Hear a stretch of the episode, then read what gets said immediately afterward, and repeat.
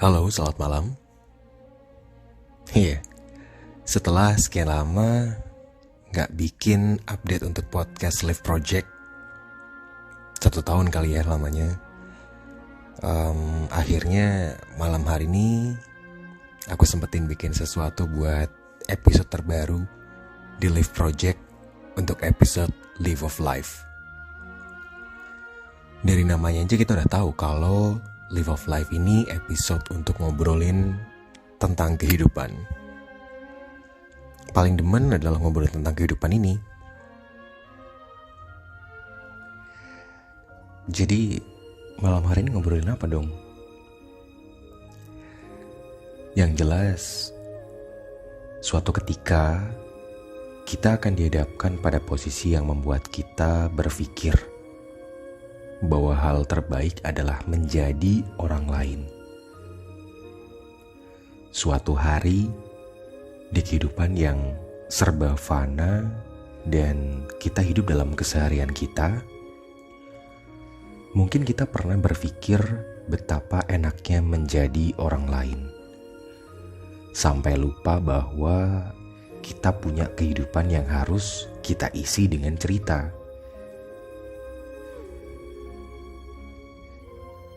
Ada masa di mana akhirnya ketika kita saking larut terbuai dengan bayangan menjadi orang lain, kita mulai membandingkan kehidupan kita dengan kehidupan orang lain. Kita sampai nikmat mengeluhkan kehidupan kita yang menurut kita tidak ideal. Coba bayangin, seandainya hidupku nggak begini, pasti begini. Enak banget ya jadi dia.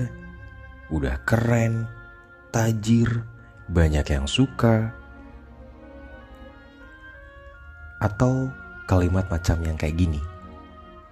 Rasanya kok Tuhan gak adil banget bikin cerita hidup kita yang begini-begini aja. Kita bahkan lupa kalau hal terkecil di hidup kita yang seharusnya kita notice itu indah, menjadi nggak ada artinya ketika mulai membandingkan hidup kita dengan orang lain. Dan terkadang semua itu jadi semakin bikin gerah ketika dunia medsos, media sosial booming di Indonesia di kehidupan kita kita mulai semakin membandingkan hidup kita dengan kehidupan orang lain, dan itu terjadi dengan tidak sengaja. Loh, kenapa nggak sengaja? Kamu pernah nggak sih berawal dari ngecek medsos yang mungkin cuman sehari sekali, terus berubah jadi tiga kali sehari, terus berubah 10 kali sehari sampai kita nggak sadar kalau kita ngecek medsos terus-terusan. Setelah itu mulai deh membandingkan berapa like postingan kita, viewers kita, which is ini sangat normal dan lazim di dunia digital sekarang ini. Tapi saking sudah terbiasanya dan menjadi kebiasaan, kita pun gak sadar dengan pola hidup yang menilai dari mata, dicerna sama otak, dan akhirnya mulai membandingkan kehidupan kita dengan kehidupan orang lain.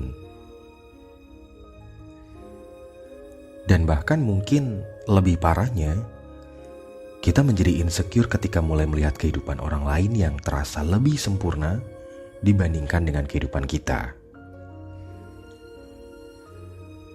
Misal nih, kok bisa sih si A liburan terus kerjanya apaan ya? Atau kok bisa sih si B nongkrong terus? Padahal aku gak pernah lihat dia posting kerjaan. Jangan-jangan... Atau yang kayak gini. Kok bisa sih si C ngejob terus? Jangan-jangan...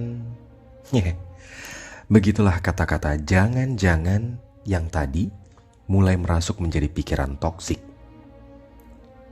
Ya, toksik buat kita dan akhirnya mulai membuat kita resah. Ya nggak apa-apa kalau itu jadi lecutan motivasi buat kehidupan kita jadi lebih baik. Tapi kalau misalnya semua itu malah mentoksik kita dan akhirnya membuat kita menghalalkan segala cara untuk menjadi kaya sosok ideal, ya sosok di mata kita ideal gitu ya, hanya karena kita menilai kehidupan orang lain lebih enak lewat medsosnya. Itu yang bahaya. Banyak kok kasusnya yang bikin seseorang pengen hedon akhirnya jual diri banyak juga yang akhirnya panas sama kehidupan orang lain di medsos ya, terus mulai menebar iri, dengki, sampai hasut dengan cerita yang disetting sedemikian juga keren. Atau kasus seputar dunia usaha yang menggunakan prestasi palsu, karya rekayasa, sampai menjadi si pengikut atau ekor hanya untuk menjadi kekinian dengan menjadi orang lain. Hidup itu nggak melulu tentang media sosial. Bukan media sosialnya yang menjadi indikator kehidupan seseorang. Ya, media sosial mah hanya sebuah display di mana ruang cyber sendiri hanyalah ruang untuk merekayasa kehidupan. Nggak akan ada yang memposting kegagalan. Nggak akan ada juga yang menceritakan di medsos tentang penggerbekan usahanya sampai harus wajib lapor misalnya. Atau ya itu, nggak ada yang bakal memposting kegagalan usahanya di media sosial. Semua tentang keindahan, kekayaan, kementeran, kekerenan yang bisa jadi semua itu sudah direkayasa dengan begitu cantiknya. Nggak usah kehidupan deh. Orang muka aja bisa jadi berubah 180 derajat lewat aplikasi. Berapa banyak coba orang yang ketipu karena postingan atau foto profile? Nah, tapi ini uniknya, sekalinya otak kita sudah mengenali hal-hal tadi, nyatanya kita masih saja keracunan media sosial dan gak sedikit yang akhirnya punya self-esteem rendah dengan tidak percaya diri dengan kehidupan sendiri atau bahkan usaha dan bisnis sendiri. Dampaknya ya banyak kok yang akhirnya secara sadar mencoba menghancurkan kehidupan, bisnis, hubungan orang lain karena panas akibat keseringan membandingkan pencapaian orang lain dengan diri sendiri lewat media sosial. Bukan media sosialnya yang menjadi masalah, tapi pola pikir yang salah ada di kita dalam mencerna apa yang didapat oleh mata. Berapa banyak yang akhirnya punya self-esteem rendah karena membandingkan kehidupan kita sendiri dengan kehidupan orang lain. Kita lupa bahwa kita juga punya kehidupan yang harus dikembangkan secara fokus. Kita sampai lupa dengan memberikan diri kita sebuah apresiasi pencapaian dengan memberikan cap gagal atas apa yang sudah kita lewati dan kita dapatkan.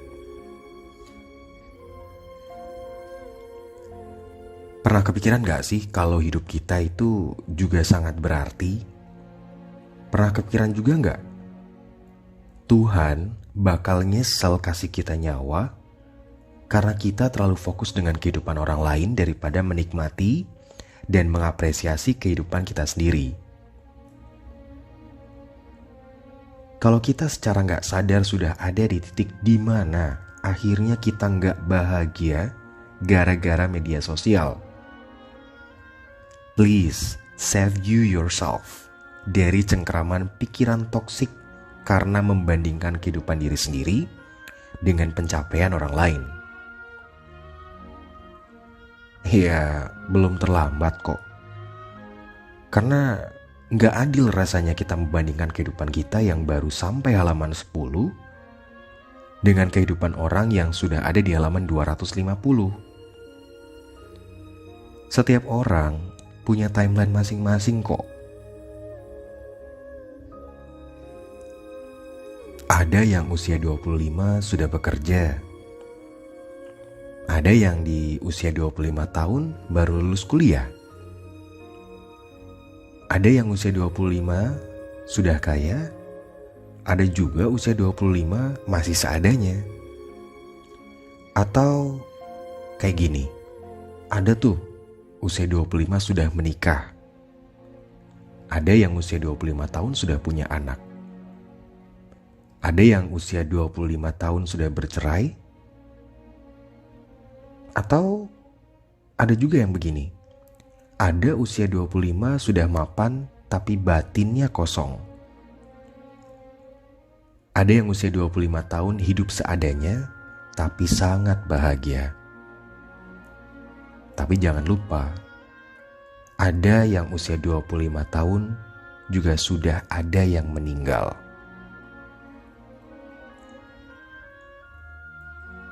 Setiap orang punya cerita hidup masing-masing dengan timeline hidup yang masing-masing juga.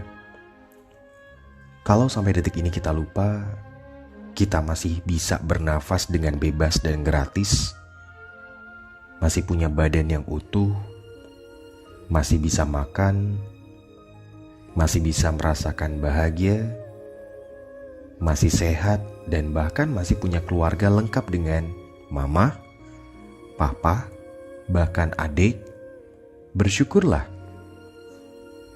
Kita masih sangatlah beruntung dibandingkan dengan kehidupan orang lain di luar sana yang mungkin kehidupan media sosialnya sangat luar biasa indah. Well, itulah obrolan kita malam hari ini. Semoga dapat poinnya ya. Dan kamu masih bakal terus dengerin Live Project Podcast by Patrick Seniora. See you when I see you.